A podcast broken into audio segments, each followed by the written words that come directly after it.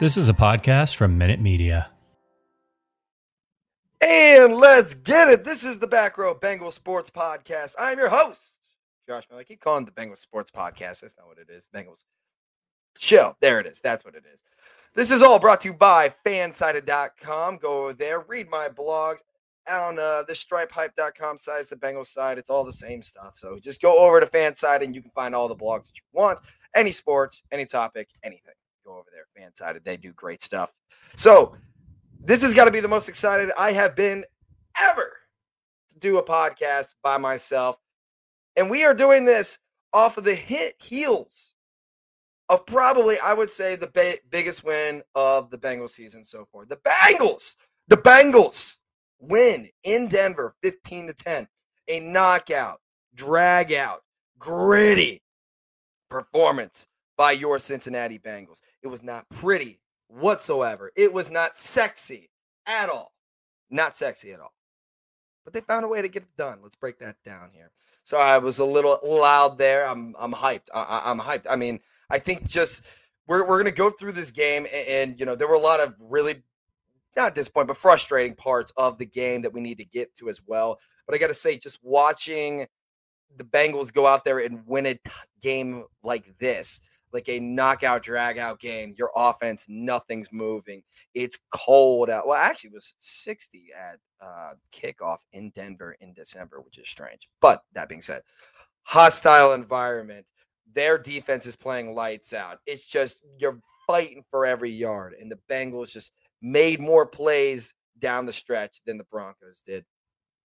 The Broncos relied heavily on their run game, heavily on the run game. I mean, uh, Teddy Bridgewater going out early in the game, which, which, again, prayers to him. I, have been watching him since college when he would play UC and tear us up. So, um, I hope hope he's uh, doing okay. I believe the last report I heard, I think it was a concussion. So yeah, I think he'll be okay. Uh, and then Drew Lock comes in. Drew Lock was, was slinging the ball on, on Denver's touchdown drive.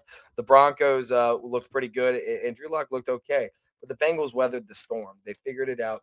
The defense only let up a field goal and a touchdown for an entire game. That's going to get it done in the NFL. And the Bengals offense, while it looked frustrating, looked like they couldn't get the you know get movement, couldn't do much of anything. We're driving and installing they still found a way to score a touchdown. When after Denver scored the go-ahead touchdown, you're thinking, "Oh no, this is this is not looking good." But the Bengals, they are so this team is so resilient, and this team can be down late in games, and they can still just be like, "All right, we got to go score." That's what Joe Burrow said in his post-game press conference. Is that just like when Denver scored, they kind of looked at each other, was like, "All right, yeah, now we got to go score. We're going to go take care of business." that's such a difference of mentality and mindset than we that we are used to in Cincinnati and with the Bengals specifically. And I think obviously now, like you're seeing the culture of like we're never out of a game. We're never going to be out of a game. We're always going to get it back to the end, and that's exactly what happened. Tyler Boyd, while he he's kind of disappeared, not disappeared, but he he has not has been effective as effective as he probably is used to, you know, towards this part of the season. He's usually, you know, the number one, number two guy. Now, obviously, with Ja'Marr Chase, Tee Higgins, Tyler Boyd, Tyler's probably around the three spot, depending on uh, CJ Uzomah's usage in the game. But when his number's called, he gets it done. We went back to him over and over again on third down, and then obviously the long touchdown pass from uh, Joey B to Tyler Boyd that won us the game. It, it, it was it's he, when you're when his number is called, he shows up. Let's go back. I want to go back to the sequence of the game. This is what decided the game, and uh, we're gonna go all into it. This is why I'm, I'm so I'm so excited about this this game. Let's go back to the end of the half. The Broncos clearly look like they don't know what they want to do. They don't know if they want to attack it and go for the end zone, go for a field goal, run it out. No one really knows what they want to do. So eventually they do get into field goal range relatively. McManus misses. What we what do we all think? Take a knee, go into halftime. That's it. Bada bing, bada boom. No, no, that's not what this team does anymore.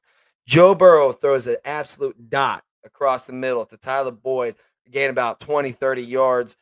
right into a 58 yard field goal for Evan McPherson, Legatron, Money Mac, call him whatever you want. Knocks it through. His second long or his, the first longest in Bengals history. His second of the day. He had a 53 yarder as well, making kicks. Ladies and gentlemen, that's why you draft a kicker. That's it. Because that six point swing won the Bengals the game. Six point swing. It was huge. It was a huge swing in the game. Gave the Bengals life going into the lo- locker room because there wasn't there wasn't a lot of life going in there, and uh, and gave them life and, and pushed them towards the end. This, so I mean, the, the special teams showed up. Special teams had another a great game. I think it's two games in a row. Uh, the special teams played played fairly decent. I mean, obviously, minus the Darius fumbles, Darius Phillips fumbles. That being said, so let's go to this defensive side of the ball. A defense, a linebacking room that is absolutely riddled with injuries. And Joe Bachie went down again. He's got a torn ACL. He's going to be out for the year. That's another blow uh, to the Bengals. But the, their ability to step up and, and Lou Anarumo's ability to readjust to injuries is is something that is is like really like wow. Like one injury doesn't kill this entire defense. Like we still can stop them. DJ Reader, uh, BJ Hill, Josh Tupou, all the, the tackles had themselves an impeccable game. They, well, the the Broncos, I believe they racked up 130 rush yards, but the longest rush yard, I'm sorry, the longest rushing play was, I believe, 14 yards. That's pretty. That's pretty good. And then also on top of that, you hold them to a touchdown and a field goal, and that's it. That is pretty damn impressive. And then obviously you go to the game-winning play eh, that Khalid Kareem created, which was which is incredible. Uh, he goes in. That, by the way, yeah, that is the the. I mean, like I, I that, that's about how how I thought that play was going to go. Rips it out of Drew Lock's hands, which eh, again I think they gave him an interception. I want to say, but I, I don't know. Runs it all the way down, fumbles it. Thank God they called him down. I thought he was down too, but and that's something that uh, I, I want to address is, is Khalid Kareem making that play because not only was it huge for the game, it's huge for the entire um, Bengals organization to be able to have. I mean, Khalid Kareem, I believe he was our second to last uh, draft draft pick um, from that uh, 2019 2020 where where Joey B was drafted um, that draft class he was the second and, you know he doesn't really you wouldn't think he'd be making plays. Two years later he's making plays. He, big time plays game winning plays. And that's something that the Bengals organization and Duke Tobin should really be taking pride in themselves of getting something like that right. Uh, they got Khalid Kareem right because for a long time, like we've had we've had first round draft picks just be terrible. Now, two years in a row, these two draft classes, they're doing pretty good. Khalid Kareem is doing it, it you know, really good. I, I want to see him get more snaps. Now, obviously, he's hurt. I believe he suffered a concussion. Could, I think it's pretty mild. So he may be able to be back next week or the week after, which would be great. And then another player that I got to say from that draft class that was the last pick of the draft linebacker Markus Bailey gets his first sack, goes out there, controls the defense, just just controls, brings a calm. He knows what he's doing out there, prepared. Uh, again, this defense it holds the Broncos to 10, 10 points. Excuse me. Now I know the Broncos defense is not great, or I'm sorry, the Broncos offense is not great. Their defense is, is I think elite. Their defense is really good. Um, their offense isn't is nothing special or anything right home about. But in the NFL, 10 points, holding a team to 10 points is going to win you the game most of the time, except for if you're the Tampa Bay Buccaneers. Anyway, that being said, there's not enough praise that could go around to the defense um, this game. Eli Apple had himself a hell of a game. Uh, locked locked the uh, locked his receiver down. Didn't give Jared Jeudy any breathing room, which was great phenomenal. Four targets, absolutely no uh, no catches. I mean, that's that's that's gonna get it done. And as a Bengals fan, you gotta be really really happy about that because Eli Apple for a long time when he was with the Giants, and then uh, I believe Saints, I forget who he was before. uh, the Bengals, but he really was not that guy. He was probably a second stringer type of guy, but he's really, really shown up in the past couple of games, and you can't, can't be happier for the guy. I mean, and his Twitter game is undefeated, so it's honestly hilarious. So good for him, good for Eli, good for the defense, good for Lou Anarumo. He, he deserves everything about this. If there was a um, most improved, I mean, if there was a most improved uh, coach of the year award, it would go to Lou Anarumo. At 100%, bar none. One more uh, player I want to talk about uh, that really shined in this game that I I really had a huge question mark on when he came into the Bengals organization up until this year, and this year he has played on his head, absolutely phenomenal, bought in, and that's Jermaine Pratt. Jermaine Pratt, 15 tackles, controlling the controlling the defense again at the linebacking position, coming in and while our linebacking room is is very sparse right now, and we're kind of feeling the effects of not going for Zach Cunningham uh, earlier and letting him get away. But that being said, excuse me. That being said, Jermaine Pratt had himself a, a hell of a game. You want to talk about a most improved player from when he got here to where he is now. You got it's got to be given to Jermaine Pratt. I mean, he was a really big question mark. A lot of people did not know if he could play, if he actually like could bring it and be able to control a defense. And I got to say, he he's playing really, really well. I trust him out there. I trust him be to be out there for majority of the game. So again, kudos to to Lou Anarumo and, and kudos to Jermaine Pratt. He's a guy that I didn't think was going to be able to stick, and he proved me wrong. So I'm glad, and I'm I'm, I'm very happy that he did because I love Jermaine. He he does a good job. Sticks his nose in there, hits hard, uh, and he's and he holds on to his assignments well. So watch him the next game. He he plays the game the right way. Let's jump over to the offensive side because while there wasn't a lot of offense, obviously there was big plays that happened that needed to happen in order for the Bengals to win. I want to talk about Joey B, Joe Brr, Joe Shiesty, as Trap House Sports would uh, say. Joe Shiesty really showed his, you know, lived up to the nickname. Some of his QB runs that he had were were just incredible and it looked like that knee wasn't bothering him. It looked like he wasn't afraid to take a hit maybe here or there. It looked like he was going for that first down. He picked up a lot of third downs that was big big for the bengals and really kept drives alive. Didn't force a pass when it wasn't there. He was he was much more protective of the ball and you saw that bengals zero turnovers. Again a very clean game except for the penalties which that ref and crew need. I'm I'm sorry, real quick before we get back to the offense. That ref and crew needs to be held accountable for how terrible their their performance was on Sunday. It was terrible. Like that was one of the worst refing performances I've ever seen. Absolutely garbage. I, I they, they need to be held accountable. That at the end of the day, that it's it's facts. They need to be held accountable. So let's go back to Joe, Joey B. Again, not a not an incredible game in terms of you know sexiness and, and you know 300 yards and three touchdowns and such like that. I'm taking that straight from Joey B's uh, press conference, but he made the throws when we needed to. Had a lot of third down conversions. I can think of three or four to Tyler Boyd that that were huge. Uh, made plays on this with his feet. Got, escaped the pocket well. Um, I would say early in the game, his pocket awareness was not good. He was running. His ability to escape the pocket wasn't great. He got better towards the end of the game and, and he made a lot of plays. So I, I, again, Joey B, he does some stuff that you know he's one of these. This is why you drafted him. He's one of these guys that's that may not throw three, four hundred yards a game, but when the chips are down and he needs to make a play, he's gonna get it done. And he's gonna find a way to win. And that's why you drafted. That's exactly why you drafted Joe Burrow and he does that and he and he does he, he did exactly what the team needed him to do in order to win and uh, had one nice big play to Tyler Boyd, and here we are. And the Bengals are eight and six in first place in the AFC North after the Browns lost last night, which is which was brutal to them. But at the end of the day, AFC North so tight, and we got quite the test coming up on Sunday, which I can't wait for. At any rate.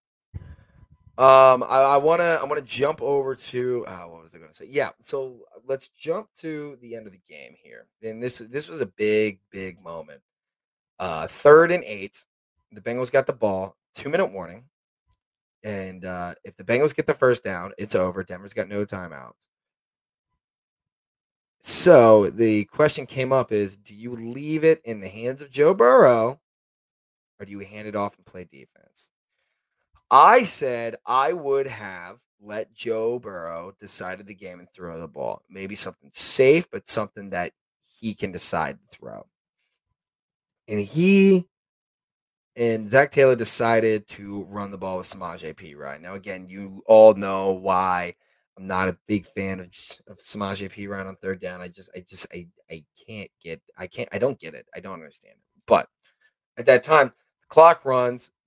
Bengals punt, great punt, phenomenal punt from Kevin Huber, and um, four and out, just like that. Bengals four and out, and and it's over. Uh, but that being said, if the Bengals do run the ball and Denver goes down and, and scores a touchdown, the whole world would be calling for Zac Taylor's head there because it's the same thing that happened in the Niners game. It's the same thing that has happened uh, consistently, or is is letting Joe Burrow throw the ball, let him cook. And at that time, at, at the time, I said, "You're letting Joe Burrow throw the ball here. You're letting him win the game for you." looking back, I totally see what Zac Taylor's looking at. Now, while you know he's been burned for it in the past, what he did do was he he he realized it was just like our defense is playing lights out. They have Drew Lock. Kevin Huber is going to pin him inside at least the 15, and they'll have zero timeouts to drive down the field and score a touchdown. So, I mean, okay, th- that that makes more. It made more sense to run it in the Broncos game at that time than it did against the Niners in overtime. That's what I'll say. It made way more sense. So I, I a lot of people are killing him for it, but I believe it was the right call. I believe there is still there is still some hesitancy to let Joe Burrow finish the game for you. Um, now Joey B has had some interceptions were questionable, but I digress. Uh, but but overall, I would say that that's a that's a team win. That's a gut win right there. That's a gritty, gritty win. That's something that in the AFC North and the AFC, especially this year in December, you're gonna have to win like that. That's it. And good teams win like that. That's what happens. When good teams win like that. Baltimore takes a loss. Cleveland takes a loss. I believe Pittsburgh. Yeah, Pittsburgh won. Pittsburgh beat Tennessee. So that, but all in all, like Bengals eight, right now, control their own destiny, first place in the AFC North. You can go on on Saturday, or excuse me, Sunday, and deliver the knockout blow to the Ravens. I don't know if Lamar is playing yet. I don't think it's been announced. I think Huntley's a good backup. We're going to have our hands full with him. Uh, the Browns, uh, Tim Mullens played well, but it seems like their entire team will be back next week. Uh, but, but to I'll be honest, losing to the Raiders, Raiders aren't a, Raiders aren't aren't a good team. They are not a good team. Got a pretty good defense. They're not a good team. Watching them play like that, they're not a good team, and the Browns can get it done. So when you look at the AFC North, who's got the best roster? Who's got the best talent? Who's got the best team? It's the Bengals. It is. Uh, but that being said, the AFC North is full of really good coaches and gritty players and player players that know that they're everybody in the division is one or two wins away from either sneaking into the playoffs or winning the AFC North. So everybody's you're getting everybody's best shot. You got three AFC games down the stretch, two of them in the AFC North. You got Baltimore next week, Chiefs after that, after the Cotton Bowl, after UC wins that, and then after that you finish up inside of Cleveland. I'm really hoping that we close this out before we go to Cleveland. I, I don't I don't want to close it out against them. I think that would be tough. I will say this: I do trust this team on the road. I, I, trust the Bengals on the road. They do. I mean, they're five. They're five and two on the road. They're really, really good on the road. So even if we have to go on the road, like let's say we get the wild card spot, we got to go on the road first round of the playoffs. I'm really not that that scared or worried about that. And I think the Bengals, this Bengals team could could absolutely 100 percent win that. Um, but, but then let's let's so now let's look at expectation.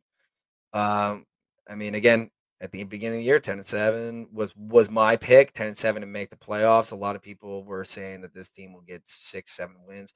But some of them said two and four, two to four wins. Yeah. So Uh, proved a lot of them wrong. But I got to say, if this Bengals team picks up steam and they, they just they make the necessary adjustments, they this team could very realistically go three and out. They're better than Baltimore, personally. I think personally. Uh, I think they can ch- catch the Chiefs off guard and win at home. You never know. You're you're at home. Weird things may happen, especially if this team's starting to play really really well in December and the Chiefs, you know, having to slip up. Bengals can absolutely win that game. And then they're a better team than Cleveland. That, that's that at the bottom line. That's that's it. They're a better team than Cleveland. Uh, you stop Nick Chubb, you stop the entire offense, especially if Baker's shoulder is absolutely torn out of his socket.